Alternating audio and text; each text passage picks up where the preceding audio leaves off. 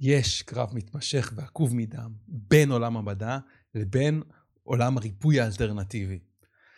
ויחד עם זאת, עולם המדע מראה לנו שהאמונה שלנו ביכולת של הגוף שלנו לרפא את עצמו, והאמונה שלנו בריפוי עצמי, יכולה באופן חד משמעי לתמוך בריפוי שלנו ולשפר את סיכויי ההחלמה שלנו בצורה דרמטית ומשמעותית, ולפעמים האמונה עצמה היא ההבדל בין חיים טובים לבין סבל מתמשך. אה, אז לשיחה הזאת ראיינתי את גל צחייק. גל הוא master trainer ב-NLP. הוא הקים את מכללת תוצאות, המכללה הכי גדולה בישראל ל-NLP, וגם אחרי שראה בעיניים שלו הרבה הרבה מקרים שבהם התלמידים והמטופלים שלו ריפאו את עצמם, הוא עדיין החזיק איזושהי סקפטיות לגבי היכולת שלנו לרפא את עצמנו. אז בשיחה הזאת אולי נצליח להשכין שלום ולעשות סדר בין אותה מלחמה, בין המדע לבין ריפוי אלטרנטיבי. בפרק הזה דיברנו על ההבדל בין מדע למדעיזם, דיברנו על הכלי האלטרנטיבי הפשוט שהדוקטורים ופרופסורים שלמדו המון המון שנים משתמשים בו ונמצא מחקרית הרבה יותר יעיל ממה שלמדו באקדמיה. איך אה, גל עזר לתלמידה שלו לעצור תהליך שכמעט הוביל אותה לעיוורון, להתחיל לחזור ולראות. אה, מהו הכלי האלטרנטיבי שלימדו רופאים לעשות עם המטופלים שלהם במלחמת העולם הראשונה כדי להלחש כאבים מתי שלא היו להם משככי כאבים. דיברנו על מהו אפקט הטיפול, דיברנו על איך להתמודד עם הדבר הזה שרופאים ישר, לכל בעיה ישר רושמים תרופה. אה, איך להתמודד עם הדבר הזה ואיך אנחנו יכולים להציק לרופאים כדי לקבל החלטות טובות יותר לגבי הבריאות שלנו, כי אני חושב שזה קריטי, קריטי, קריטי. אז uh, ברוכים הבאים לפודקאסט ריפוי עצמי, פרק מספר 12. אם הגעתם לכאן כי מישהו שלח לכם את הקישור הזה, אני שמח, אני שמח, שמח על כך, אחר כך אתם תוכלו להודות להם. Uh, ואם אתם כאן ואתם חושבים, אחרי ששמעתם את הפרק הזה, אתם חושבים שהפרק הזה יכול לעזור למישהו, אני מבקש מכם, תשלחו אותו למישהו שאתם, לאנשים שאתם יודעים שזה יכול לעזור להם. אולי לפתור ואולי לרפא את הסקפטיות שלהם. אז uh, פרק 12, פודקאסט ריפוי עצמי, יוצאים לדרך. ברוכים הבאים לפודקאסט ריפוי עצמי, שיחות לרווחה נפשית וגופנית. מחקרים מראים שלגוף שלנו יש את היכולת לרפא את עצמו, אבל ריפוי הפך להיות משהו מסובך, קשה ותלותי מדי. עם הפודקאסט הזה אני מכוון להפוך ריפוי עצמי למשהו קל, פשוט ונגיש. ריפוי עצמי היא תוכנית שנותנת כלים, השראה וגישות חדשות על מנת לתמוך ולהגביר את היכולת הטבעית של הגוף ושל הנפש שלנו לרפא את עצמם. אני דן לוסטיג, המנחה של הפודקאסט הזה. לפני 11 שנים ריפאתי את עצמי מבעיה שהרופאים הגדירו כמחלה כרונית לכל החיים, ומאז יצאתי למסע של מחקר שבו גיליתי כלים ותובנות שאפשרו לי לרפא את עצמי בכל כך הרבה מובנים. מאז אני מטפל, מלמד ומכשיר מטפלים ברפואת על, שיטה מבוססת מחקרים שמטפלת באופן ממוקד בגורמים הרגשיים שמייצרים סטרס ומחלות ומאפשרת להגיע לרווחה נפשית וגופנית ביעילות ובמהירות. ריפוי עצמי? מתחילים.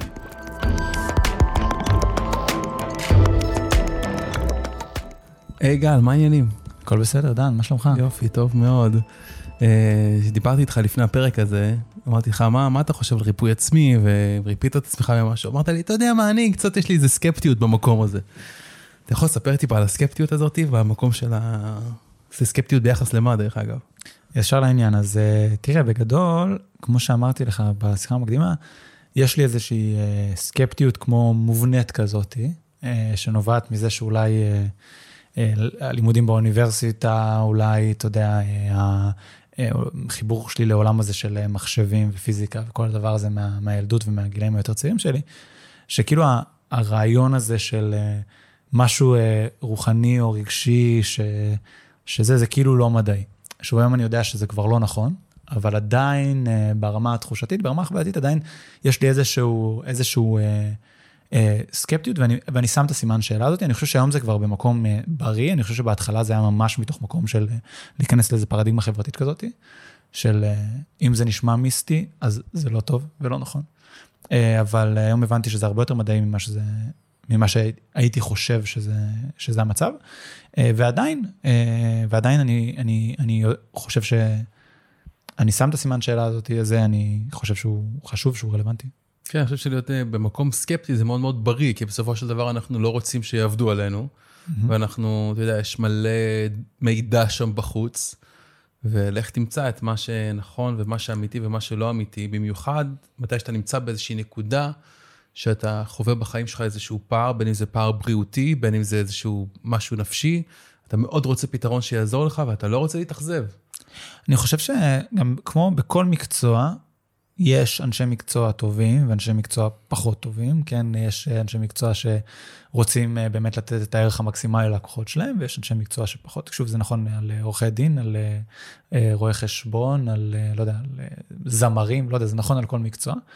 ו, וזה נכון גם בתחום הרוחני, כמו בכל תחום אחר. ואני חושב שלהיות מסוגל לשים סימן שאלה באופן כללי בחיים על דברים, זה יכולת מאוד מאוד חשובה. אה, רק צריך לוודא שבאמת אנחנו שמים את הסימן שאלה הזה בצורה אותנטית אולי, וזה אולי חלק מהפרק שלנו היום, אה, ו- וכן להסתכל על, על העובדות בסופו של דבר, ולא להיכנס ל- לאילוזיה הזאת שאני הייתי שבוי בה אולי אה, לא מעט זמן, ואולי במובנים מסוימים עדיין קצת, שקראנו לזה ההבדל בין מדע למדעיזם, בין ה... באמת להסתכל על מה העובדות אומרות, איך אני בוחן את הדברים, איך אני מתנסה, איך אני יודע מה נכון לי ומה פחות נכון לי או בכללי, ואיפה אני נכנס לתוך פרדיגמות אה, חברתיות, אמונתיות וכן הלאה. אז בוא תסביר שאתה אומר מדע ומדעיזם, מה... אז כשאני אומר מדע ומדעיזם, אני חושב שזה קונספט די מוכר, אבל אני אגיד אותו בקצרה. מדע זה, זה ממש מדבר על השיטה המדעית, שאני בא ואני בוחן את ההשערות שיש לי בעזרת איזה יכולת שיש לי שהיא הכי טובה והיא מבוססת ראיות. אה, אני מרגיש שמדע זה כלי מדהים ואדיר ושקשה להתווכח איתו, לא שאי אפשר, אבל קשה. כאילו אם עשיתי ניסוי על 50 אלף אנשים ונתתי להם אה, סוגים שונים של טיפול או עבודה שונה ורציתי לראות את, את הסטטיסטיקה ואת...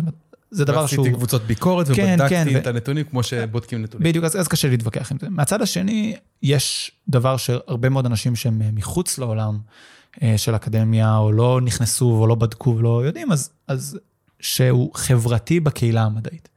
וממש כמו שיש את ה... לא יודע, בקהילה דתית, את ההלכות ואת החוקים וזה, שזה נגיד הדת עצמה, אבל יש מסביב אה, מנהגים ותפיסות ומחשבות שהם לא בהכרח מחוברים ל...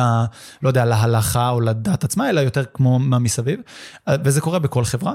אה, אז אני חושב שגם בחברה המדעית אה, הדבר הזה קורה וחזק מאוד, וגורם לאנשים מתוך הקהילה הזאת בכלל לבוא עם פרה-קונספטיות, כאילו עם תפיסות מראש לגבי דברים, מה בכלל ראוי לחקור, מה לא ראוי לחקור, איזה תוצאה היא הגיונית וסבירה, איזה תוצאה היא לא הגיונית וסבירה. וכמו בכל מקום, כמו שלא יודע, בן אדם עם דת מסוימת או בתוך קבוצה מסוימת יבחר להתלבש בצורה מסוימת ולא בצורה אחרת כדי לא לצאת מתוך הקבוצה שלו, כן, לא יודע אם אה, עכשיו בפסטיבל אה, רוחניקי מישהו יבוא עם אה, כובע קסקט של פומה, כן? Mm-hmm. או משהו בסגנון הזה. אז אותו דבר גם שם, יש דברים ש... שהמדע היה אמור לטפל בהם, אבל המדעיזם, התרבות שסביב המדע, מערפלת שם את, ה, את המצב. אתה יודע, אני, אני באופן אישי מאוד חשוב לי להנגיש את המידע שאני מעביר, וגם את הכלים ואת השיטות שאני מלמד לריפוי עצמי, בהוכחות בסיסיות, כדי, כי לי באופן אישי מאוד חשוב להבין איך הדברים עובדים. אוקיי? Mm-hmm. Okay? אני אומרים ריפוי, ואתה יודע, אצל, יש הרבה מלא מלא גישות ומלא שיטות של, של, של ניואט, שיש להם תוצאות מעולות, שאני לא מתווכח עם אף אחד מהם, אבל חלק מהמסע האישי שלי היה להנגיש את הדבר הזה לכל אחד. להנגיש את, ה, את הריפוי העצמי גם לאנשים מאוד מאוד אה, אה, מבוססי מדע ש, ורציונליים. אז... אה, אז אני יודע, אני יודע, אני כבר יודע, ואני למדתי את הדבר הזה, ואני אמשיך כל הזמן לחקור ולקרוא מחקרים ו, ו, על איך באמת ריפוי עצמי עובד. איך עובד הקשר הזה בין גוף לנפש. אתה יודע, אני, כי אומרים, הקשר בין גוף לנפש זה משהו שהוא, אה, אתה יודע, רוחני, הוליסטי, וזה לא נכון. ברור. כן. אנחנו יודעים היום איך משפיע קורטיזול על הגוף, איך משפיע ברגע שהגוף נכנס לסטרס. אנחנו יודעים שההורמונים האלה משפיעים על הפיזיולוגיה. פיזית של הגוף, אנחנו יכולים גם להצביע על דברים מסוימים, אנחנו יכולים להצביע על נתונים מסוימים, וגם, דרך אגב, תהליכי הריפוי שלי עברו אצלי, אמ, עברו אצלי אה, אה, אנשים שלמדו פיזיקה, שלומדים פיזיקה ב, ב, ב, ב, באוניברסיטה, ואמרו לי, תשמע, התהליך שאתה מעביר, זה אחד לאחד הדברים שאנחנו לומדים בפיזיקה. אה, אז אפשר להוכיח את הדברים האלה, אבל אה, אתה יודע, יש היום את ה... אנחנו מדברים על מדע, ואנחנו מדברים על מדע, ואתה יודע, יש, יש הרבה שימוש לרעה במונח הזה שנקרא מדע. עשו, עשו בחברה שלנו איזה, איזה cut כזה בין אנשים שהם, אה, אתה יודע, כל ה... כן, חד משמעית, תראה, בסופו של דבר, ברגע שיש משהו שיש בו כוח, אז אה, יש אנשים מסוימים, שוב, לא כולם חס וחלילה, ובכל מקום יש את האנשים, כמו שאמרנו מההתחלה, את האנשים הטובים שרוצים לעזור וזה, ויש את האנשים שממוטיבציות כאלה ואחרות אה, רוצים אה, לאסוף לעצמם כוח או לאסוף לעצמם כל מיני דברים. אז ברגע שמדע נהיה דבר שהוא מבוסס, לא, לפני 500 שנה זה לא היה ככה, כן? אבל היום, בחברה של היום, מדע זה דבר שהוא מבוסס, ואנשים נוטים ללכת אחריו ולהאמין בו, אז אנשים לוקחים את הכוח הזה, וזה ממש ככה. אם תסתכל על המון מהשיחה, נגיד ברשת, בתקשורת וכן הלאה, סביב מדע, זה לא סביב באמת מדע, זה סביב מה נכון. שאני קורא לו מדעיזם. אחד הדברים הכי לא מדעיים שיש זה uh, טיעון שנקרא appeal to authority באנגלית, זה כאילו הרעיון של uh, לפנות לסמכות. הוא אמר אז זה נכון, אוקיי, אבל כמה פעמים uh, בתקשורת, ובתקשורת הפרופסור הזה אמר, הדוקטור הזה אמר, מדענים אומרים, אוקיי, זה שמישהו שהוא מדען אומר משהו, זה, זה לא הופך את זה ליותר נכון. כן. מה שהופך את זה לנכון זה הניסוי המדעי שאותו אדם עשה, ובחן את זה באיזושהי צורה שהיא מדעית, ואת זה אנחנו צריכים uh, אה, לבחון. אתה יודע, וגם היום, אתה יודע, כשמדברים על, על, על מדע, אז אה, חברות אה, תרופות, למשל, הם עושים מחקרים, ובסופו של דבר הם מפיקים מסקנות מהמחקרים שהם עושים, והנתונים עצמם, הנתונים הגולמיים של המחקרים האלה, לא מגיעים לידי ביטוי. בהרבה מקומות, נכון. הם לא מגיעים לידי נכון. ביטוי. נכון. אנשים לא באמת... אז, אז מאיפה נובעת הסקפטיות שלך בין המקום הזה? אה, אז, אז שוב, אני חושב שזה קודם כל מדבר אחד, זה איזשהו אה, משהו מההיסטוריה ומהעבר שלי, שתמיד הרגשתי ש, שזה מסוכן להיכנס לאזור הזה. לא משנה כמה הוכחות קיבלתי, דרך אגב, וזה, כאילו, אז עם השנים זה, אתה יודע, ירד וירד וירד, והנה, את, אתמול הייתי אצלך בטיפול אה, רגשי, רוחני, פיזי, וכן, לא מאמין בזה. וכשיש לי משהו בחיים האישיים שלי, אז אני ישר ניגש לעבודה פנימית מאוד מאוד עמוקה היום, כי אני מאמין בזה. אני עדיין מאוד מאוד מאוד נזהר, איפה זה בא לידי ביטוי בחיים שלי כרגע, אני עדיין מאוד מאוד מאוד נזהר כשאני מדבר על זה, כשאני מלמד את זה. זאת אומרת, אני לא מלמד אה, הרי אה, גוף נפש, אבל אני מלמד NLP, mm-hmm. ויש אה, הרבה מאוד אנשים שמדברים על היכולת שלנו לעשות עבודה רגשית, ואז לפתור בעיות פיזיות, ואני תמיד מאוד מסתייג. וגם בקליניקה, כשמגיעים אליי אנשים לקליניקה עם דברים פיזיים, אז אני מאוד אומר, כאילו, אוקיי, אנחנו נעבוד על הצד הרגשי, ויכול להיות שזה יעזור, אבל כאילו, אני מאוד נזהר בהבטחות האלה. יש לי איזשהו חשש מלהיות אותו אדם שמביע ודאות לגבי משהו שעדיין אין, אין, אין, אה, אין חותמת עליו מדעית שאומרת, זה באמת נכון. אני מפחד אה, להיות במקום, מה זה מפחד? אני לא רוצה להיות במקום שאני מבטיח לבן אדם משהו שאני לא באמת יודע אם אני יכול לעמוד מאחוריו. וזה דבר שהוא כן. נוגע בי. כן. אתה יודע, מבחינת uh, הבטחות, גם אני לא מבטיח לאנשים uh, oh. שהם, יודע, שאני ארפא אותם אף פעם, אני לא מבטיח שאני ארפא אותו. אבל uh, אבל הרבה פעמים, מחקרים מראים את זה דרך אגב, שמה שמאוד מאוד משפיע על היכולת של הגוף שלנו לרפא את עצמו, זאת רמת האמונה שלנו. כן, ודאות. שאני מאמין שהגוף שלי יכול לרפא את עצמו, ושאני מאמין שהגוף שלי בריא, או שהוא החלים, או שהוא בתהליך החלמה, או שאני אה, אה, רואה אותו כבריא הרבה פעמים, אתה יודע, זה מה שכל כל מחקר רפואי... ברור, כי גם כשאנחנו תופסים את עצמנו כחולים, או כשהמצב, כשאנחנו תופסים את עצמנו שהמצב שלנו לא משתפר, אז אנחנו בסטרס, אנחנו בסטרס, אנחנו מפרישים את ההורמונים האלה, אנחנו מפרישים את ההורמונים האלה, זה קרקע פוריה למחלות. מה כן. שהתחלתי לספר לך בשיחה המקדימה שלנו, זה שבאחד הקורסים שלקחתי באוניברסיטה, באוניברסיטת תל אביב, אני לא אגיד את השם של הקורס כדי לא לחשוף את המרצה, לא רוצה לפגוע בה חס וחלילה, כי היא הייתה אדם מדהים. היא עשתה מחקר שמחפש אה, כל מיני קורלציות, זאת אומרת, כל מיני חיבורים בין אה, כל מיני מחלות כרוניות אה, לסטרס, ביחד עם הפקולטה לרפואה באוניברסיטת תל אביב. והיא סיפרה לנו באיזה קטע מוזר באחד ההרצאות, כאילו 200 סטודנטים, זה כאילו לא איזה משהו סודי, כן? אבל עדיין אני מעדיף לשמור על זה שלה. שכשהם עשו מחקר שמקשר בין מצב של סטרס או של לחץ, או של מצוקה נפשית רגשית. ואחת המחלות הכרוניות היותר אה, שכיחות, הייתי אומר, אה, בעולם של היום, אה, הם מצאו קורולציה כל כך גבוהה, כלומר, מתאם כל כך גבוה, אני חושב שזה היה, ב, זה אני לא זוכר בוודאות, אבל אני חושב שזה היה ב-98 אחוז, משהו בעולם הזה של המתאם. זאת אומרת, 98 אחוז? מהאנשים שהיה להם את המחלה הכרונית, היה להם איזשהו רקע של מצוקה רגשית נפשית כלשהי. כן. משמעותית ובצורה שמותאמת. אתה תגיד איזה מחלה גם? אני יכול להגיד, אוקיי, זה סכרת, כאילו במקרה הזה סכרת, אה, אבל אה, היה הרבה מחקרים, אני לא רוצה להיכנס לזה יותר מדי אוקיי. לעומק. אה, שוב, בשביל לשמור על המרצה, זה, זה המוטיבציה. אז, אז למשל בסכרת, ו, וזה לא איך שרוב האנשים תופסים סכרת, אבל עדיין הם מצאו את זה.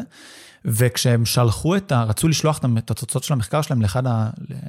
זה נקרא סייאנס, כאילו אחד המגזינים הנחשבים בעולם המדע, אז הם אמרו לה, בצוות של החוקרים הבכירים, אמרו, טוב, עם התוצאה הזאת אנחנו לא יכולים לשלוח את זה, זה ייראה לא מדעי, למרות שזה היה מדעי, אבל זה ייראה לא מדעי, וזה מה שקוראים מדעיזם, זה ייראה לא מדעי. אז הם אה, חיפשו עוד אה, חולים ומצאו את זה, עשו איזושהי מניפולציה על הנתונים, בכל מקרה כדי להוריד את המתאם הזה. וואו. שתבין, דן, שזה כאילו סותר את מטרת המחקר. כאילו, מטרת המחקר שלהם לא הייתה להראות שאין קשר, לא היה להם אינטרס להראות שאין קשר. הם רצו להראות שיש קשר.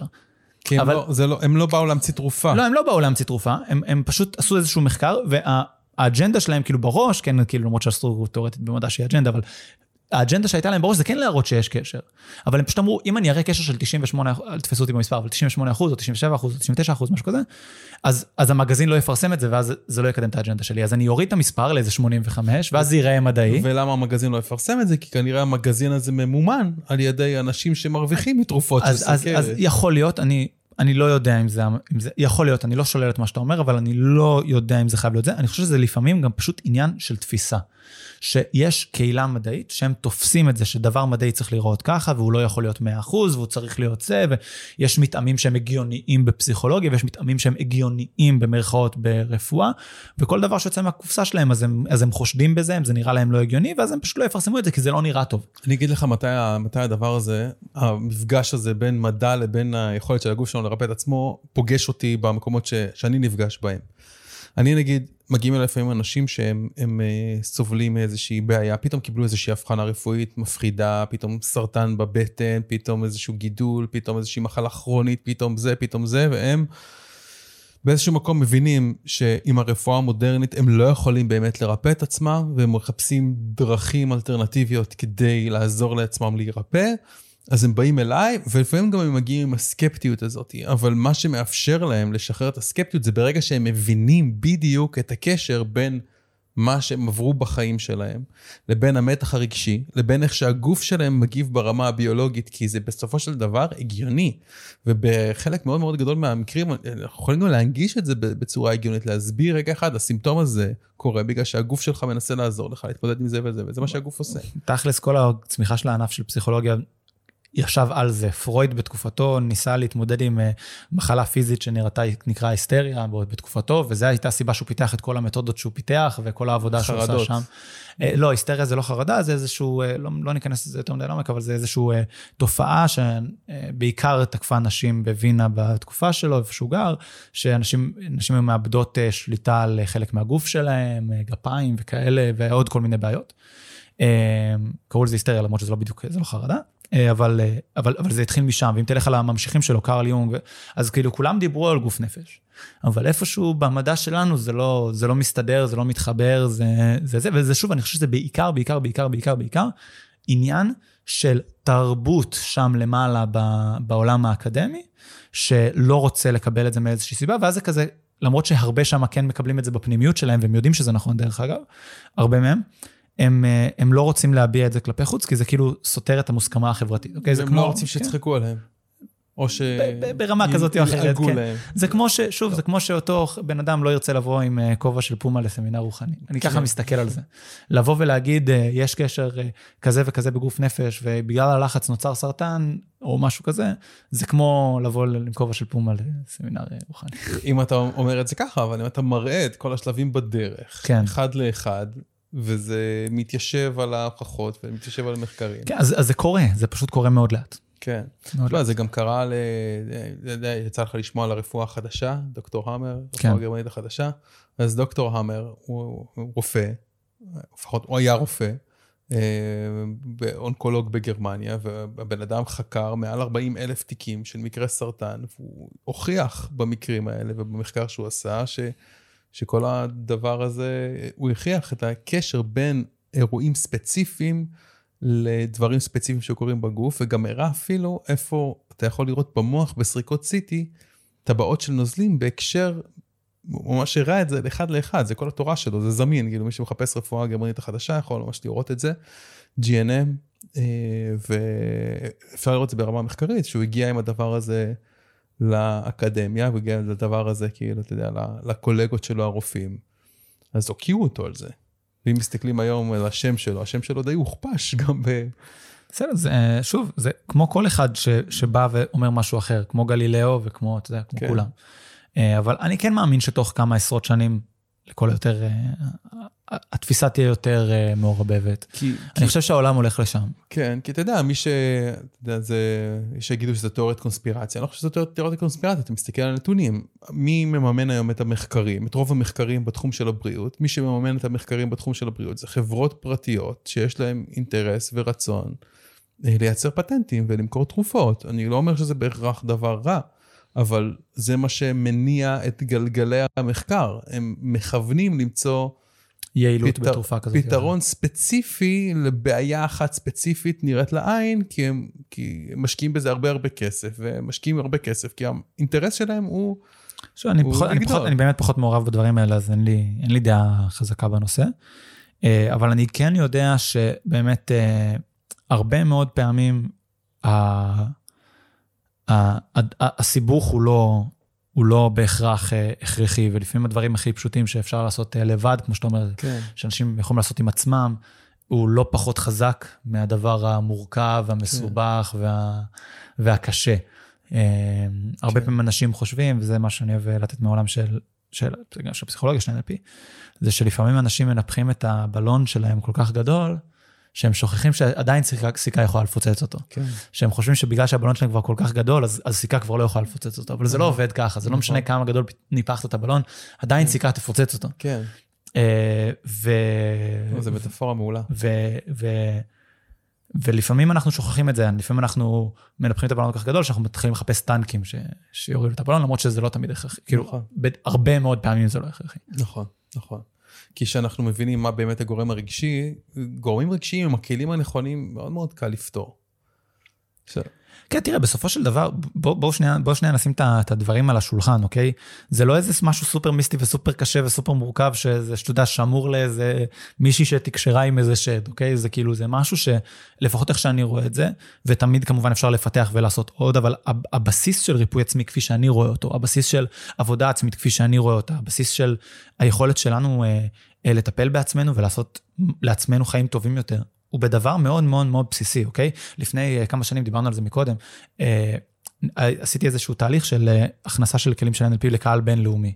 ובשביל להבין את הקהל הזה יותר טוב, כחלק מהליך uh, שיווקי ולמידה ומחקר, אני נכנסתי להמון קבוצות של uh, פסיכולוגים ועובדים סוציאליים קליניים, וזה בארצות הברית ובמערב אירופה, גרמניה, אנגליה וכאלה. כן. רציתי להבין איך האנשים האלה עובדים באופן שונה מהארץ, איך הם חושבים אחרת, איך הקליניקות שלהם נראות, איזה תח... תח... כאילו, מה הקשיים שלהם, מה הבעיות שלהם, מה האתגרים שלהם, מה הדברים שהם טובים בהם, כדי להבין איך, איפה אני יכול להכניס את ה-NLP ולתת להם את זה, ברמה השיווקית אה, עסקית אה, גם. ומה שאני גיליתי, באופן שהוא אה, בארץ ממש בתחילת הדרך, ובארצות הברית הוא כבר ממש שם, זה שלא מעט פסיכולוגים, שהרבה פעמים הם גם דוקטורים לפסיכולוגיה, זאת אומרת, זה בן אדם שעבר הכשרה תואר ראשון, כן, תואר שני, זה כבר אה, שבע שנים, שש, שבע שנים. הוא עושה התמחות של אה, שלוש שנים, זה משהו כמו תשע שנים, משהו כזה, ואז עשה דוקטורט בפסיכולוגיה. ובסוף, הרבה מהם אומרים בצורה מאוד גלויה בקבוצות, שרוב מה שהם עושים בקליניקה זה מעבירים איזשהו אה, תהליך של מיינדפולנס.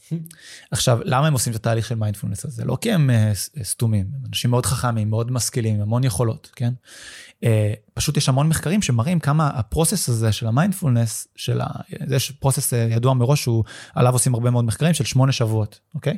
והפרוסס הזה הוא, הוא מוכח מחקרית ככל כך יעיל לכל כך הרבה בעיות, שהבן אדם אומר, מה יש לי עכשיו לעשות איזה טיפול מסובך ולהשתמש בכל הידע המטורף שיש לי, שאני יכול את זה, וזה יביא תוצאה יותר טובה מחקרית, ידוע. עכשיו, הקטע הכי מטורף, זה שבמחקרים האלה, שעושים אותם, אני לא יודע אם אתה מכיר את זה, במחקרים האלה, אה, לא לוקחים אה, פרופסורים או דוקטורים לפסיכולוגיה שיעבירו את הקבוצות ויעבירו את התהליכים, כי אז זה כאילו מוטה. בשביל לבדוק את התהליך צריך להביא מישהו שלא יודע כלום חוץ מאת התהליך. כדי לא להניח שבגלל שהוא דוקטור בפסיכולוגיה, אז בגלל זה הבן אדם קיבל ריפוי. זה צריך להיות מישהו שקיבל ריפוי רק מהתהליך עצמו, אז מביאים בדרך כלל סטודנט לפסיכולוגיה שנה א' או שנה ב', או שנה ג', מלמדים אותו איך מעבירים את הפרוסס הזה, ואומרים לו שאסור לו לעשות שום דבר חוץ מזה. ואת ה process הזה לוקח להם כמה שבועות ללמד את המנחה. ואז המנחה עושה את זה, וזה מפיק תוצאות יותר טובות משיטות טיפול. עכשיו, אני לא אומר שאין מקום ללמוד פסיכולוגיה ולעשות דוקטורטים בפסיכולוגיה, יש בוודאי מקום, גם ברמה המחקרית וגם ברמה הטיפולית בכל מיני מקומות מורכבים. כן. אבל ברמת ה basic, ברמת הבן אדם הממוצע שמקשיב לנו עכשיו בשיחה, אם אפשר ללמד סטודנט שנה א' בפסיכולוגיה, תוך כמה שבועות להעביר את ה process הזה ולעזור לאנשים, אז בן אדם לא יכול ללמוד את זה לבד בכמה שבועות. כן. כאילו, הרעיון שככל שההכשרה שלי היא ארוכה יותר, ויש לי יותר ידע מקיף, אה, אני חייב, או תארים, אני, אני יכול לתת אה, מענה טוב יותר, הוא, הוא לא בהכרח נכון. כדאי ללמוד עוד. אני מאמין מי בזה. מי שאוהב, מי שרוצה, כן. שזה נכון לו. כדאי ללמוד עוד, ועוד ידע מסביב יכול אה, לעזור לי בכל מיני פינות, ואתה יודע, זה יכול להעשיר אותי, ואני בעד לימודים, כן, שלא לא, לא, לא לטעות. אה, ואני חושב שהם, אלה שעושים את הדוקטורטים בפסיכולוגיה, תורמים לידע האנושי במחקר שלהם, וזה מדהים. אבל, אה, אבל המחשבה שאני צריך מישהו כזה כדי לפתור התקפי חרדה, או כדי להתמודד עם איזשהו אה, סטרס שיש לי כתוצאה ממשהו בחיים, או גירושין, או משהו כזה. זה פשוט אין שום מידע מדעי שמצביע על זה בכלל. אני, אחרי שהתחלתי כבר לטפל, לפני, אה, התחלתי לטפל לפני כבר 12 שנה כמעט, אה, וכבר טיפלתי וכבר אה, הייתי די מבוסס בכלים ש... כלים, זה לא הכלים שאני עובד איתם היום, היום יש לי כבר כן. הרבה יותר מתפתחים, אבל כבר טיפלתי וכבר היה לי לקוחות מכל העולם וכבר הייתי בתוך העולם הזה. אימא שלי מאוד מאוד רצתה שהיה לה תמיד חלום כזה שאני אעשה שאני אעשה תואר בבינתחומי. היה לה כזה איזה חלום כזה לבן שלה, איזה וי כזה לסמן בשבילה. אז uh, יש לה חברה שעובדת בבינתחומי, הצליחה, הצליחה לארגן לי פגישה עם הדיקן לחוג לפסיכולוגיה בבינתחומי. פרופסור מריו, 15 אותיות בשם משפחה שלו, מישהו עם שם בינלאומי, איש מדהים באמת. התיישבתי אצלו במשרד, באמת איש ממש ממש מתוק וחמוד. ו... וסיפרתי לו כזה מה אני עושה, ואז שאלתי אותו את השאלה, שאלתי אותו, תגיד, אם אני אבוא ללמוד אצלך תואר בפסיכולוגיה, האם זה ייתן לי יותר כלים לעזור לאנשים? אני, האם אני אוכל לעזור לאנשים יותר טוב? הוא אמר לי, באופן חד משמעי, לא. זה ישים אותך ב, במרדף אחרי תואר, אתה תלמד סטטיסטיקה, אתה תלמד מחקר, זה לא ישפר את הכלים הטיפוליים שלך. אמרתי לה, תודה רבה. תקשיב, כשאני הייתי באוניברסיטה, אני הלכתי ללמוד אה, פסיכולוגיה באוניברסיטת תל אביב, אני אחרי שנתיים בערך וקצת, אני יצאתי. כאילו, נשארו לי איזה כמה קורסים ממש משעממים, אמרתי, די, כאילו, מיציתי, אני יוצא. ו- ואחת הסיבות לזה, זה שבאיזשהו שלב קלטתי שאני לא מגיע לשיעורים. שאלתי את עצמי, אוקיי, גל, למה אתה לא משלם על האוניברסיטה, עושה את המבחנים, מקבל ציונים טובים, אבל אתה לא מגיע לשיעורים? וקלטתי שבשיעורים אני פשוט שומע עוד הפעם ועוד הפעם ועוד הפעם ועוד הפעם על זה שלבעיה הזאת אין פתרון, ולבעיה הזאת אין פתרון, ולבעיה הזאת אין פתרון, ולבעיה הזאת אין פתרון, ולבעיה הזאת אין פתרון, או שצריך אה, שנים כדי לעשות איזושהי התקדמות עם האנשים האלה, בעוד שאחרי שלמדתי NLP ראיתי שלא להכל, אבל להרבה דברים אפשר להציע פתרון. אז זה יצר לי כזה קונפליקט במוח, בפנימיות שלי, בין... כן. אז, אז, אז זה נכון? זה לא נכון? כאילו, מה, אני, אני חי באיזה אילוזיה?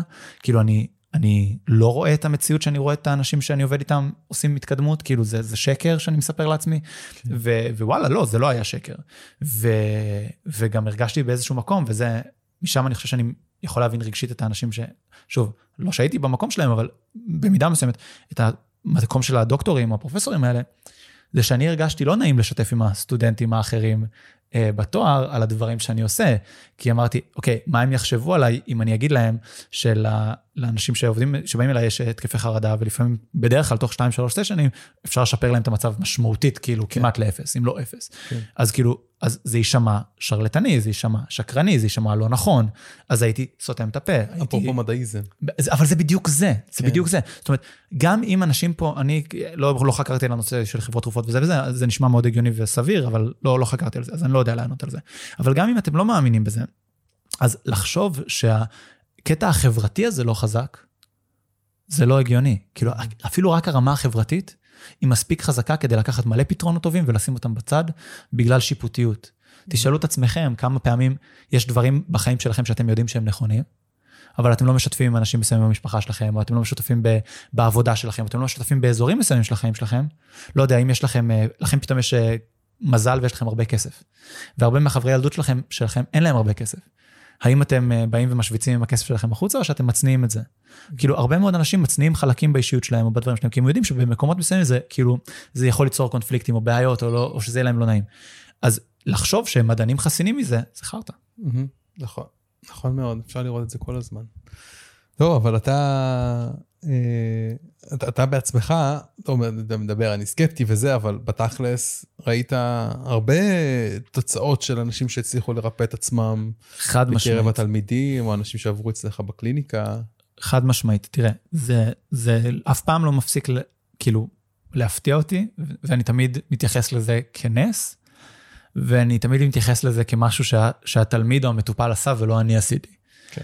אה, אבל, אה, אבל בסוף, יש דברים שאתה אומר לעצמך, די, כאילו.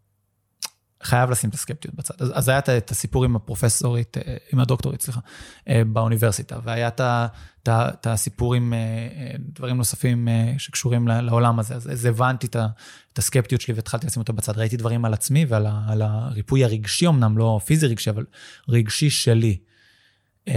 אגב, אני לא סיפרתי לך את זה, אבל היה לי, היה לי קראתי רצועה בברך לפני 12 שנה, משהו כזה, ועשיתי המון טיפולים פיזיים, כולל ניתוח, שום דבר לא עבד. כאילו בסוף עשיתי פיזיותרפיה, די שיפר את זה, ואיזה מישהו בא אליי עם איזה טיפול רוחני, תקע לי מחטים במצח, ומאז לא היה לי בעיות עם הברך. עכשיו, אני לא יודע להגיד אם זה קשור או לא, אבל אתה יודע, זה, זה סתם עוד איזה משהו ששם לי את הסקפטיות בראש. גם, גם לי היה ברך שמאל, קראתי את הרצועה ברך כן, שמאל. כן, אותו דבר. אז... וריפאתי את עצמי תוך חודשיים, יכלתי לרוץ. מהמם, מדהים. אז, אז כאילו חוויתי את הדברים האלה. וגם שוב, אה, יש כל כך הרבה מקומות שבהם הרפואה אומרת, אנחנו לא מוצאים משהו לא תקין אצלך. ועדיין הבן אדם יודע שמשהו לא תקין אצלו. סובל. סובל.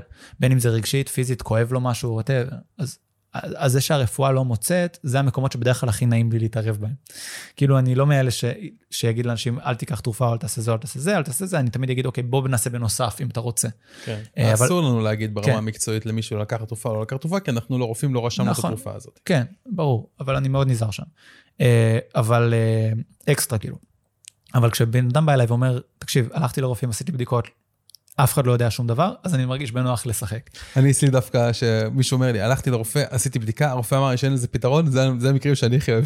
כן, אמרתי, זה, אני אומר, זה כאילו, זה נקודות שאני אוהב הכי אוהב לשחק. אני אוהב שיש, מתי שיש הבחנה רפואית, כי אם יש אה, הבחנה רפואית, אני יכול לדעת בדיוק מה, מה, מה, מה בחיים יצא לדבר, אבל אוקיי, מעניין, אז למשל הגיעה אצלי, הגיעה תלמידה שלימדתי איזה קורס, והיא הייתה ככה באה לעשות סיוע במכללה, לעזור לתלמידים אחרים וכן הלאה, אישה מקסימה, אה, כאילו מוסלמית, מדהימה, מיוחדת מאוד מאוד מאוד מאוד מאוד, מתוך קהילה גם סגורה יחסית, אבל הנה, לא מספיק סגורה שהיא עובדה הגיעה לתל אביב ולמדה NLP.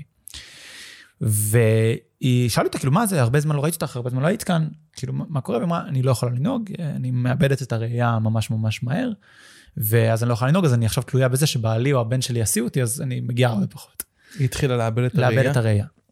מה שאלתי אוקיי, מה הכוונה לאבד את הראייה? היא אומרת, אני ממש רואה רק נקודה קטנה של אור, והיא מגישה לי את הטלפון שלה ומראה לי שהיא כאילו שמה את הטלפון על פונט ענקי כזה כדי לקרוא ממש מילה מילה, וכאילו הדבר ממש הפריע לה זה, ברמה שלקחו לה את הרישיון, אבל היא עשתה הרבה בדיקות ו- ולא מצאו כלום. Mm-hmm. לא מצאו בעיה נוירולוגית, לא מצאו בעיה ברשתית של העין, לא מצאו, לא מצאו, לא מצאו, אבל היא עדיין יודעת הראייה. ו- ואני אמרתי לה, תקשיבי, אני, עליי, כן? כאילו, אה, בואי אליי לאיזה שעה, שעה וחצי, נראה, נראה אם אפשר למצוא איזשהו משהו רגשי. אולי זה יעזור, אולי לא, אין לי מושג, אני בטח לא מבטיח, אבל בטוח שיהיה פה לפחות הזדמנות לעשות איזה משהו רגשי. אז גם אם זה לא, לא ייתן כלום, זה בטח לא יזיק. וישבנו ביחד לסשן באמת באמת ארוך, נגענו בהרבה נקודות רגשיות מאוד מאוד עמוקות. ושבוע אחר כך היא, היא שולחת לי הודעה שהיא רואה, כאילו, כמו שהיא ראתה כמה חודשים לפני זה. אז כאילו אני אומר, אוקיי. רגע, רגע, רגע, שנייה. מדהים. על, אתה יכול לספר בגדול על איזה נושא עבדתם? על איזה קונפליקט? אז אני אה, בא עם גישה שאני לא יודע, אין, אין לי קורלציות בראש. כאילו, אני לא אומר, אני מחפש משהו ספציפי, אני פשוט כן. שואל. אה, מצאנו שם בקייס הספציפי שלה איזשהו, אה, אני לא רוצה לתת יותר מדי פרטים, אבל משהו שקשור אה, אה, ל, לילדות שלה מול היחסים שלה עם הילדים שלה. אה, ואיזשהו אה, קונפליקט אה, עמוק שם עם הצורך שלה לשחרר אל מול, אם אתה רוצה אחר כך את הפרטים היותר קליניים, כן. אבל אני לא אעשה את זה בפודקאסט, אחרי שאמרתי שהיא מוסלמית ואחרי שאמרתי שזה הבעיה שלה. כן, אוקיי, הג- הגיוני שלא תרצה לחשוף פרטים. זה היה- לא, אבל, אבל גם- זה היה איזשהו קונפליקט שהיה תמונה של הילדות שלה, שהיא ראתה בילדים שלה, והיה שם איזשהו קונפליקט שנקרא לזה של היפרדות מהילדים. שהיא רצתה לא לראות משהו? ש... אה. אולי. אולי. טוב, לא. הסתכלתי על זה ככה, אבל אולי. בוא בוא נמשיך. איזה איזה עוד, אה, יצא לך לראות עוד... אה, אז שוב, אה, אה, אנשים שאתה יודע, לא יודע, רגע, מה קרה לך אחרי ש... מה קרה לך בתודעה אחרי שראית טרנספורמציה כזאת בזמן כזה קצר? עברת על משהו, עזרת לטפל בהם בקונפליקט אז, אז זהו, אז, אני מסתכל ואני אומר, כאילו, קשה לי להסיק מזה מסקנות, אני אומר, כאילו יש לי, זה הקטע הסקפטי שאמרתי. כן, כאילו, אני אומר, טוב, זה אנקדוטלי, זה כאילו, זה פעם אחת, זה לא אומר כלום, כן. אה, אין לזה משמעות, זה צירוף מקרים. אה, אבל אה, אני מרשה לעצמי לשחק עם הצירופי המקרים האלה. אני עדיין לא אומר, כשמישהו בא אליי, שומע את הסיפור הזה, והוא אומר, אה, כאילו, דחקה, או דרך מישהו שמכיר אותה, אני מכיר עוד גם מישהו ב- שאיבד את הראייה, אתה מומחה בעיבוד, לא, לא, לא, ממש לא. אה, כן, זה- אני מת על זה שבאים אליי ואומרים לי, "אה, יש לי גם זה, ההיא יש לה זה וזה וזה, אתה יכול לרפא אותה? אני לא מרפא אף אחד. לא, זה גם, לא העבודה המרכזית שלי, הקליניקה. כן. במקרה שלי, זה מה שאני עושה, כי, הוא חלק מהשימור המקצועי שלי, זה מה שאני מרגיש שהוא עושה לי עבודה אישית חזקה. שהרבה שנים עשיתי את זה פול טיים, אבל כרגע אני, אתה יודע, עושה מספר מסוים של אנשים וזהו. כן, כאילו, כ- כדי לשמור על החדות שלי, על המקצועיות שלי. כן, גם אני. אז כן, אז, אז ראיתי המון דברים, אני בטוח שגם אתה, אבל יש הרבה דברים ש, שיותר קל לי איתם, כי הם ממש מוכחים. נגיד, אה, אנשים, ויש עליהם מחקרים טובים, נגיד אנשים שמתקשים ללכת, אה, צליעות, כאבי שרירים, כאבי פרקים, כל מיני דברים כאלה, יש ממש מחקרים יפים שמראים איך מיינדפולנס, או אה, נקרא לזה להיות בתודעה או במצב רגשי מאוד רגוע, יכול לייצר אה, חידוש וריפוי של התאים האלה בצורה טובה יותר, זה דבר שהוא כאילו ממש מדעי וקל איתו. כן. אה, ועם אה, כלים אה, מעולם ה-NLP אפשר מאוד מאוד בקלות להכניס בן אדם למצב של רגיעה אבסולוטית. אה, לא יודע אם אתה יודע, או המאזינים שלנו בטח אה, לא כולם יודעים, שבמלחמת העולם הראשונה היה בהרבה מקומות אה, מחסור באופיומים ובחומרי הרדמה, והיו מלמדים רופאי שדה לעשות, להכניס את החיילים הפצועים לאיזשהו טראנס, לצורך אלחוש של כאב. וואו. זאת אומרת, אפשר, והיום מלמדים את זה בארץ, רופאי שיניים וכאלה בודדים עושים את זה, אבל יש אנשים שעושים את זה, שהם רופאי שיניים ואנשים שנגיד רגישים להרדמות או דברים כאלה, אז הם אה, מכניסים אותם לאיזושהי רמה מאוד מאוד עמוקה של טראנס, ככה שלא יכאב להם, הם עושים להם טיפול שיניים בטראנס. וואו. אה, אז אה, זה דבר שמאוד קל לי איתו, כאילו אני רואה את הצד המדעי שלו, יש, אז יש לי תלמידים שהם רופאי שיניים שלמדו לעשות שחרור מהיר ולמדו לנקות סטרס וחרדות מרופאי שיניים, אבל כן, לא, ממש, לסטרס. זה איזשהו טראנס, זה, זה לא קשה לעשות את זה. כן. זה איזשהו טראנס שהוא פשוט משחרר מכאב, אז יש אנשים שנגיד הם סובלים מכאבים, אה, שלפני אפילו שעובדים על בוא נראה איך הם משחררים את הכאב או whatever, כאילו, איך אני בכלל מתמודד עם הכאב כרגע. נגיד בן אדם בחר לעשות אה, טיפולים רפואיים קונבנציונליים כאלה ואחרים, אני תמיד מעודד את זה, אבל מאוד כואב לו, אז בוא נראה איך אני יכול להתמודד עם הכאב עם פחות אה, משככי כאבים, או בלי משככי כאבים או whatever, דרך חוויה של טראנס. אה, וזה למשל דבר שהוא גם מאלחש כאב וגם באמת מראים שבדברים של שרירים, מפרקים וכאלה, זה יכול לייצר חידוש וריפוי של התאים שהוא מואץ כן. בתוך המצב נכון. הקוגניטיבי הזה, בגלל, שוב, בגלל המאזן הביוכימי שיש בגוף אה, נכון. ב- ב state הזה. ככל שהגוף, אה, מנגנון הסטרס פחות מופעל ומנגנון הרגיעה של הגוף מופעל, אז הגוף יכול יותר להיות פנוי, מערכת הריפוי העצמית, הטבעית. המולדת בגוף, יכולה לפעול בצורה יעילה יותר, כי הגוף לא חווה איום. למשל, אני ו... סתם עולה לי משהו, אני וליאל, אשתי, אה, היינו ב... בקורס הכנה ללידה לפני הילד הראשון שלנו וכזה, והלידה הייתה מאוד אה, קשה ולא נעימה, אה, כאילו בכללי עבורה ובכלל. ולקראת הלידה השנייה אמרנו, טוב, אנחנו רוצים לעשות, לעשות משהו אחר, ואנחנו עשינו עוד קורס, אנחנו אוהבים קורסים. Hypnobirthing? יועץ- כן, ממש. היפנוברת'ינג. היפנוברתינג. מדהים. אין דבר שאני יכול להמליץ עליו יותר מזה בעולם. גם אנחנו עשינו לפני כן, הלידה. הלידה זה. מטורף. ואתה רואה איך בין דבר שהוא אובייקטיבית אה, כואב מאוד, כביכול, אה, עובר אה, עם רמה מאוד נמוכה של כאבים בכלל. זה בדיוק ההבדל בין קורטיזול לבין אוקסיטוצין. בדיוק. ואם אתה יודע להכניס את הגוף, שזה מה זה בעצם היפנוברטינג? אתה מכניס את הגוף לטראנס. כן. זה מה שזה. ו- ואתה יולד, בת- אה, אתה לא יולד, היא, או את יולדת, בינתיים, עד שהמגדר יהפוך להיות עד כדי כך פלואידי וזה שגם אנחנו נלד. אבל עד אז, אה, כשהיא יולדת, אז היא יולדת עם, ואני ראיתי את זה, אני ראיתי את אשתי פה, ואני ראיתי את אשתי פה, ואני ראיתי את החוויה שלה, ועבורי התמונה הזאת הראתה לי שעוד פעם, עוד הוכחה ועוד הוכחה ועוד הוכחה שהדבר הזה הוא באמת... שכמה שפחות, ותשמע, זה כל כך נכון גם לגבי כאב. וזה, זה, לא, אני לא קורא לזה באופן אישית אה, להכניס את הגוף לטראנס, אני יותר קורא לזה להיות במצב של קבלה ושל רגיעה. היה פה כן. פרק, אה, הפרק האחרון שעלה, האמת זה פרק עם, אה, לפני שתי פרקים, פרק עם עמיחי שנקרא דרך הנעים. שאחד מהדברים הכי חזקים שעלו שם, זה ההבנה שמתי שאנחנו, יש כאב, אנחנו מתנגדים לכאב, נגיד יש לי כאב ראש ואני כאילו מתנגד לכאב הזה, או שאני מפחד ממנו, או שזה מכניס, גורם לי עוד יותר לפחד, אז הכאב רק הולך ומתחזק, כן. כי הכלי דם מתכווצים, הגוף נהיה דרוך, הגוף לא יכול, הזרימה של הדם לא יכולה לזרום כמו שצריך. גם הזרימה האנרגטית בגוף לא יכולה לזרום כמו שצריך, והכאב מתעצם. שזה בדיוק, דרך אגב, התגובה הפיזיולוגית ההפוכה ממשככי כאבים. מה משכך כאבים עושה? הוא מרחיב את הכלי דם, נותן לו לזרום לאט יותר. אנחנו בלחץ, אנחנו מקטינים את הכלי דם, אז זה הגיוני שזה מגדיל את הכאב. נכון. ומצב תודעתי של טראנס, מה שאתה קורא לו קבלה ורגיעה, שזה אותו דבר, כן? כן. טרנס, בטרנס אתה רגוע ומקבל. אז אתה מרחיב את הכלי דם ומאץ את הקצב דם.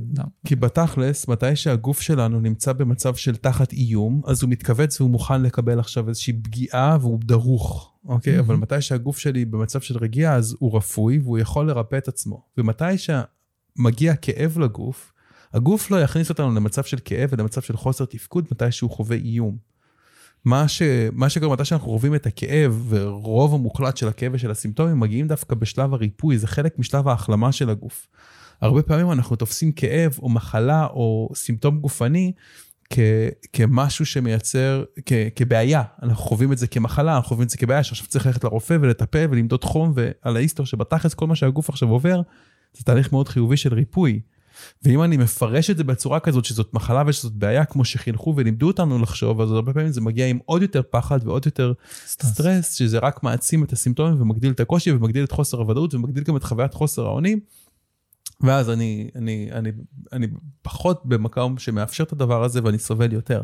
אבל אם אני מבין שרגע, אם עכשיו אני חווה כאב בגוף שלי, אם עכשיו אני חווה איזשהו סימפטום גופני, אם עכשיו אני אפילו חווה איזושהי התכווצות או, או כאב או משהו מסוים, אם אני מבין שרגע, כרגע הגוף שלי עובר ריפוי, כרגע הגוף שלי עובר החלמה, וזה דבר טוב שקורה לי, ואני מסכים לקבל את זה ולהרפות לתוך הדבר הזה, אז הכאב עובר הרבה יותר מהר, והתהליך הזה הופך להיות הרבה יותר קל ופשוט ונעים. אני חושב שאחד הדרכים שהרבה אנשים יכולים להתחבר לזה בחיים שלהם ולקבל את זה מאוד בקלות, זה המקום של אה, ספורט, כושר והתאוששות. כן, okay? אוקיי? נכון. אם אתה הולך אה, לחדר כושר, עושה איזשהו ספורט, בדרך כלל באותו רגע לא יח... כאילו, זה יהיה קשה, כן? אבל אתה לא תקבל את הכאב שרירים במקסימום שלו.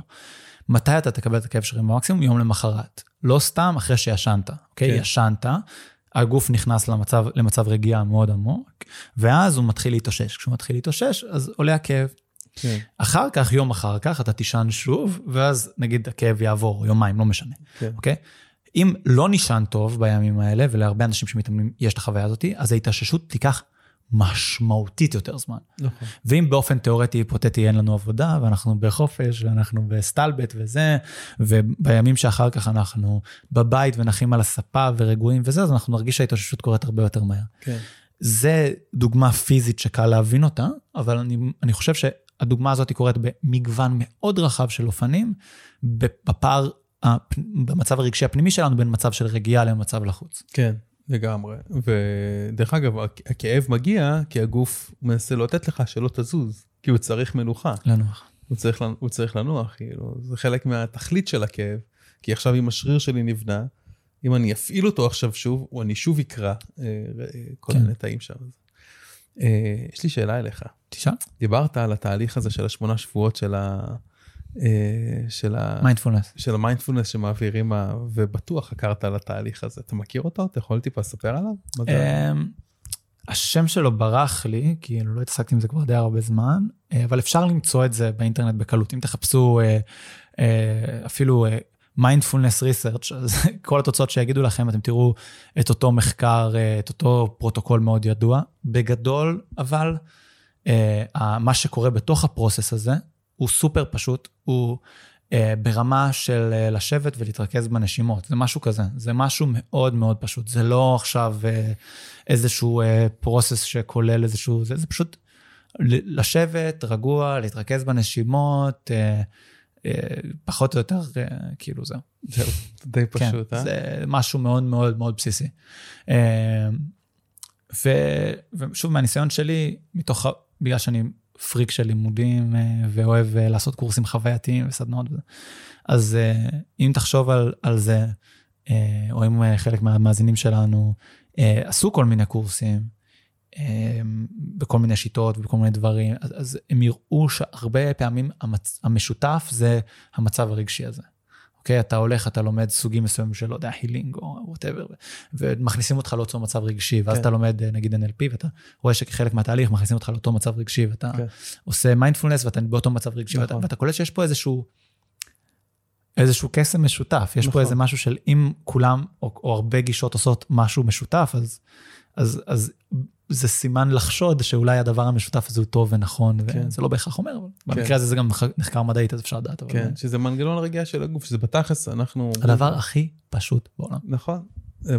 יש כל מיני גישות להגיע לדרך הזאת, ויש גישות שיתאימו לאנשים אה, כאלה ואנשים אחרים, אבל בסופו של דבר זה הריפוי. הריפוי הוא לשחרר מתח מתמשך שנמשך לאורך זמן, ולהיות במצב של רגיעה בגוף. כי מתי שאנחנו, שאנחנו במצב של רגיעה, אנחנו יכולים לשמוע את עצמנו.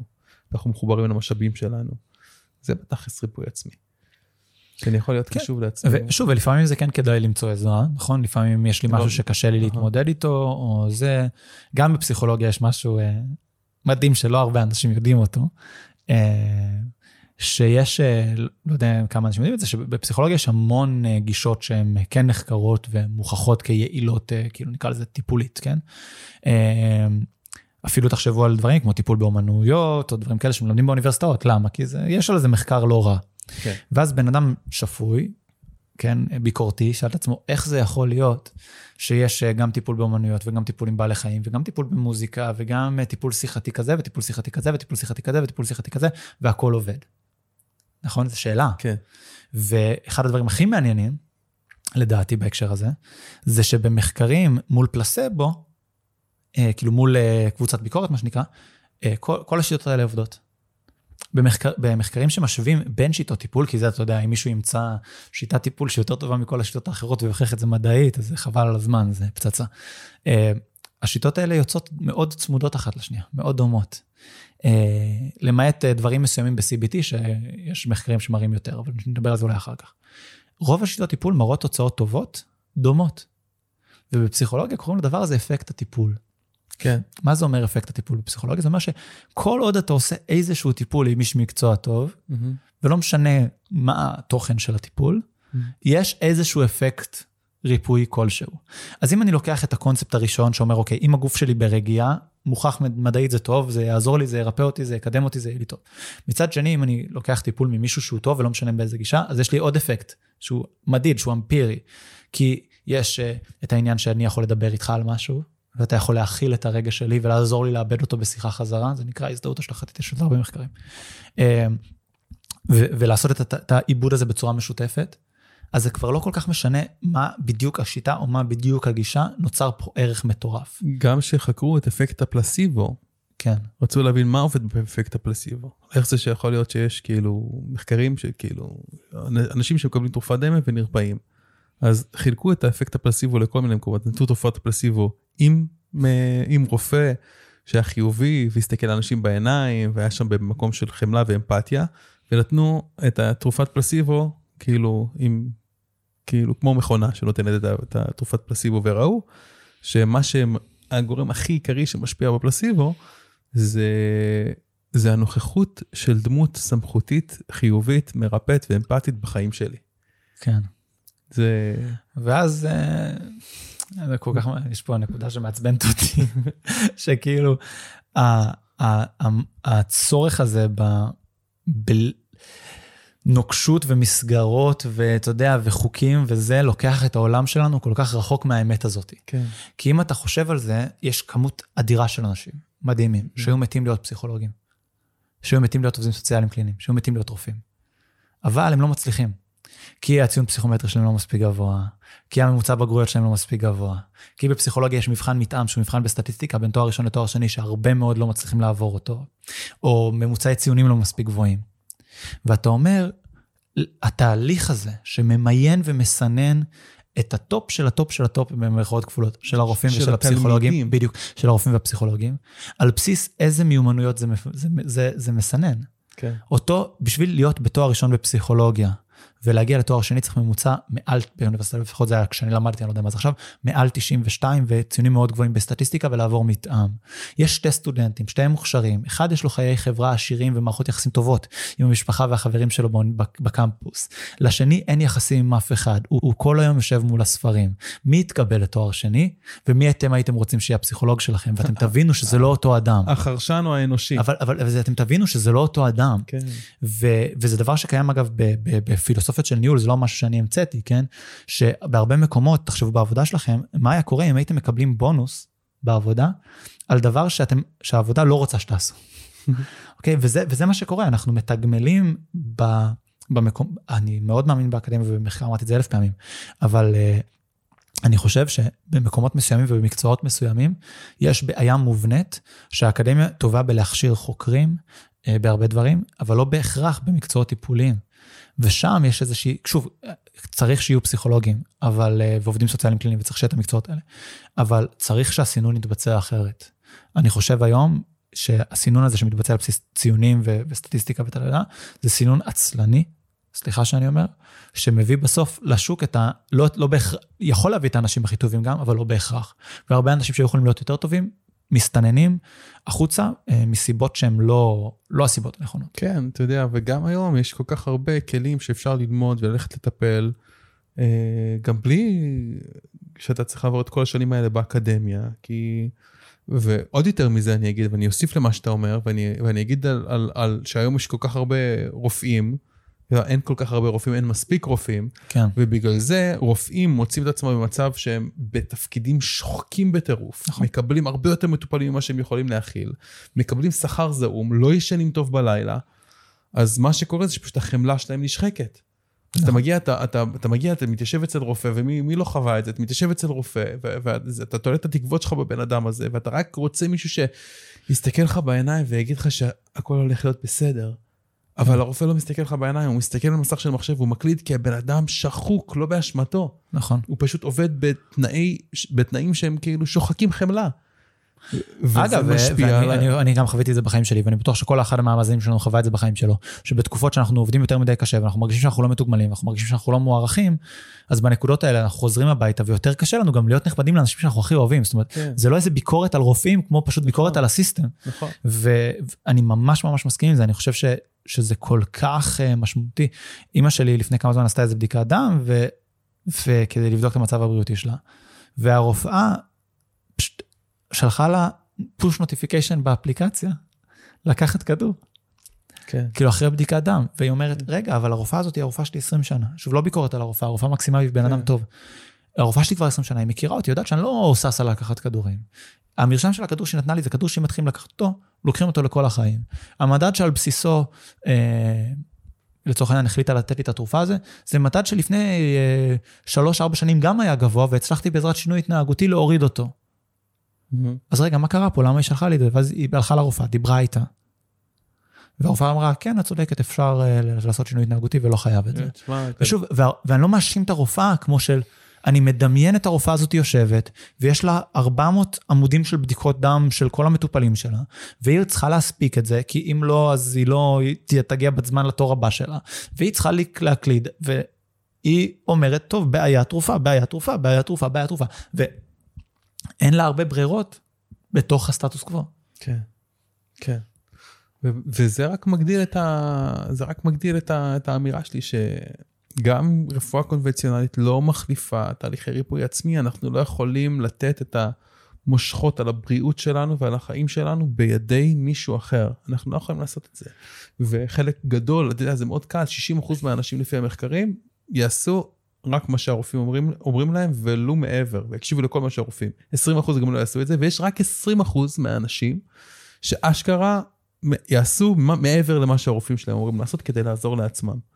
ובא לי להגדיל את ה-20% האלה. אני מקווה שהפודקאסט שלך עושה את זה, לפחות בארץ. כן, כן. כן, תשמע, אני, אני באמת חושב ש, שהמקום הזה של, אה, של לקחת אחריות על החיים שלך, אה, ובתחומים מסוימים להבין שאתה נשיא המדינה, אתה ראש הממשלה, אתה יכול למנות שר, אתה יכול למנות אה, להשתמש- מנהל, אתה יכול להשתמש כן. ביועצים. אתה יכול להשתמש ביועצים, אבל בסוף אתה הבוס, אתה אמור להיות זה שהאחריות עליו. כן. וזה קשור, טוב, זה, עכשיו אנחנו מדברים על ריפוי ורפואי, אבל זה כמובן קשור גם במערכות יחסים בחיים שלנו וגם בכסף זה שלנו, ריפוי, זה נכון? ריפוי. בן אדם, כמה פעמים רואים את הדוגמאות האלה לאנשים שבתקופות מסוימות עשו המון כסף בחיים, אמרו, טוב, יהיה לי מנהל, הוא ינהל לי את כל הכסף, אני לא, לא יודע אם כסף, אני לא מבין כלום, ואחר כך הם אה, מוצאים את עצמם אה, בפשיטת רגל אה, כמה שנים אחר כך. כן. אנשים שעשו סכומים מטורפים של כסף בתקופות.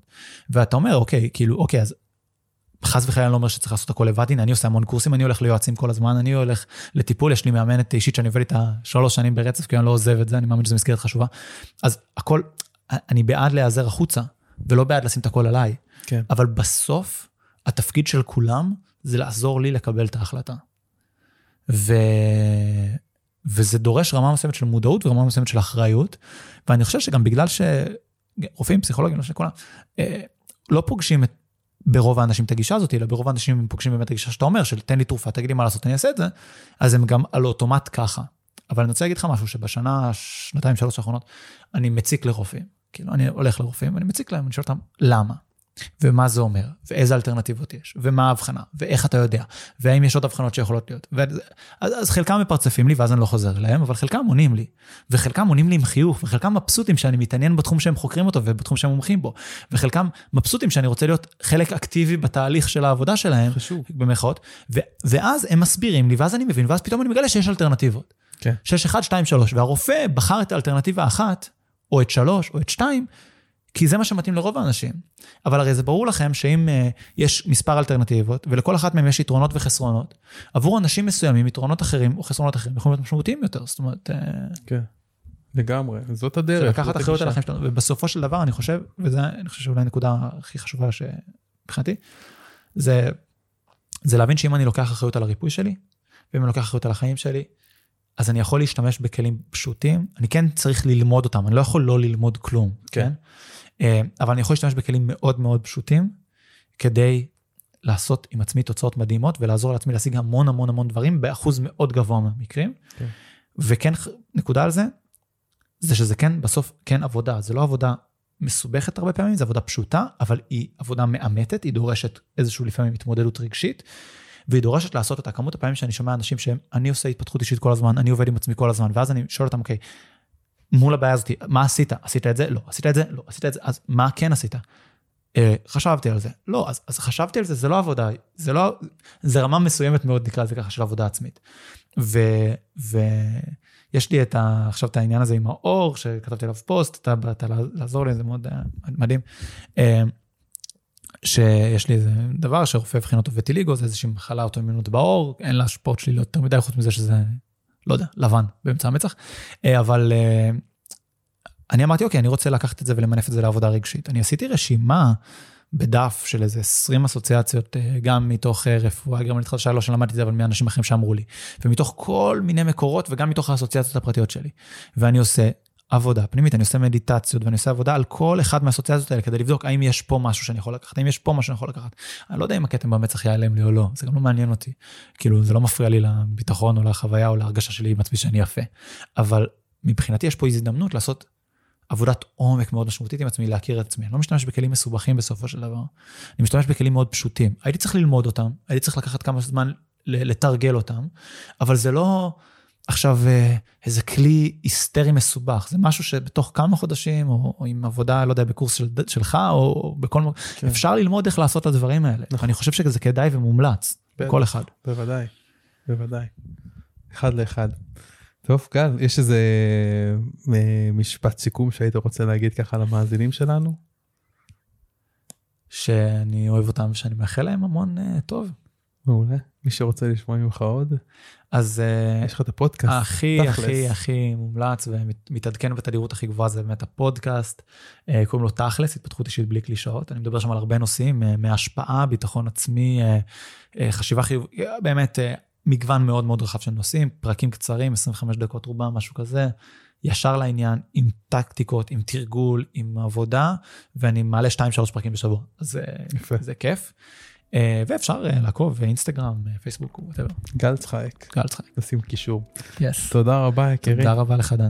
להתראות.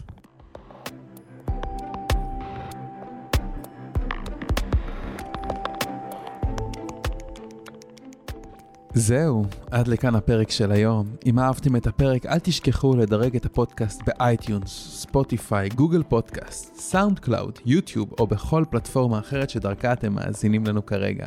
תוכלו למצוא באתר הפודקאסט selfheal.co.il קו נטוי פודקאסט את כל הקישורים הרלוונטיים לפרק הזה. שם גם תוכלו להירשם לפודקאסט ואנחנו נשלח לכם תזכורת בכל פעם שאנחנו מעלים פרק חדש. נרשמים באתר selfheal.co.il. אני מזמין אתכם לכתוב לי תגובות, מה אהבתם, את מי תרצו לשמוע בפרקים הבאים, או כל הערה והערה אחרת שיש לכם. מוזמנים לשלוח לי ישירות למייל דן שטרודל selfheal.co.il או בפייסבוק שלי facebook.com קו נטוי רפואת על. אם אהבתם את הפרק הזה, אל תשאירו את כל הטוב הזה רק לעצמכם. בטוח שיש לכם חברים שרוצים גם לרפא את עצמם. שתפו אותם ושלחו להם את הפרק הזה. ומילה אחרונה אבל חשובה, אם קיבלתם השראה מהפודקאסט ואתם מרגישים יותר רווחה נפשית וגופנית, החלטתם שאתם רוצים לרפא את עצמכם או להוביל תהליכי ריפוי, ואתם רוצים ומוכנים לעשות את מה שצריך כדי לגרום לזה לקרות, אני מזמין אתכם לבדוק את תהליכי העומק וההכשרות המקצועיות שלנו באתר selfheal.co.il. אני דן לוסטיג, שמח שהאזנתם לפרק, ונשתמע בפרק הבא.